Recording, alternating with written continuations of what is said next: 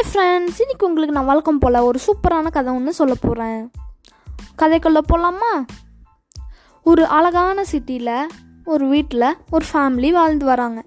அவங்களுக்கு ஒரு டாக் இருந்துச்சு. அந்த டாகு ரொம்ப ஹானஸ்டியாக லாயலாக இருக்குமா?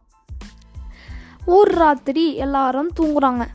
அப்போ கிச்சனில் வந்து ஒரு கிளாஸோட இட சத்தம் கேட்குதான் அப்போ வந்து டாக் மட்டும் முழிச்சிட்டு போதான். கிச்சனுக்குள்ளே போய் பார்த்தா ஒரு திருடன் அந்த திருடன் சொல்கிறான் ஏ நாயே உனக்கு வந்து நான் வந்து ஒரு பீஸ் ஜூஸியான சிக்கன் தரேன்.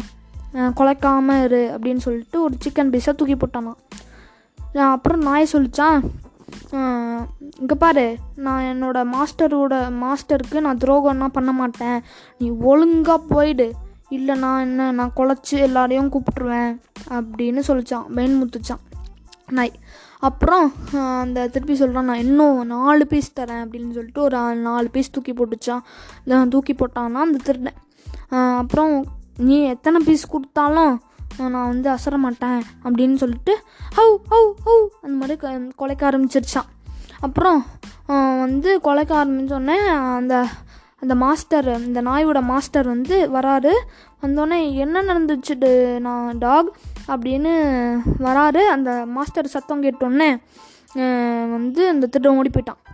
அப்புறம் மாஸ்டர் வந்து பார்க்குறாரு நாலு சிக்கன் பீஸா பார்க்குறாரு ஓ அப்புறம் தான் அவர் ரிலைஸ் பண்ணுறாரு திருடன் வந்திருக்கான். இது கால் வச்சு விரட்டி விட்ருக்கு அப்படின்னு. அப்புறம் அந்த மாஸ்டர் வந்து சொல்கிறாரு நீ இவ்வளோ விசுவாசமாக ஹானஸ்ட்டாக இருந்ததுனால உனக்கு வந்து நான் இன்னும் நிறைய சிக்கன் பீஸ் தரேன்.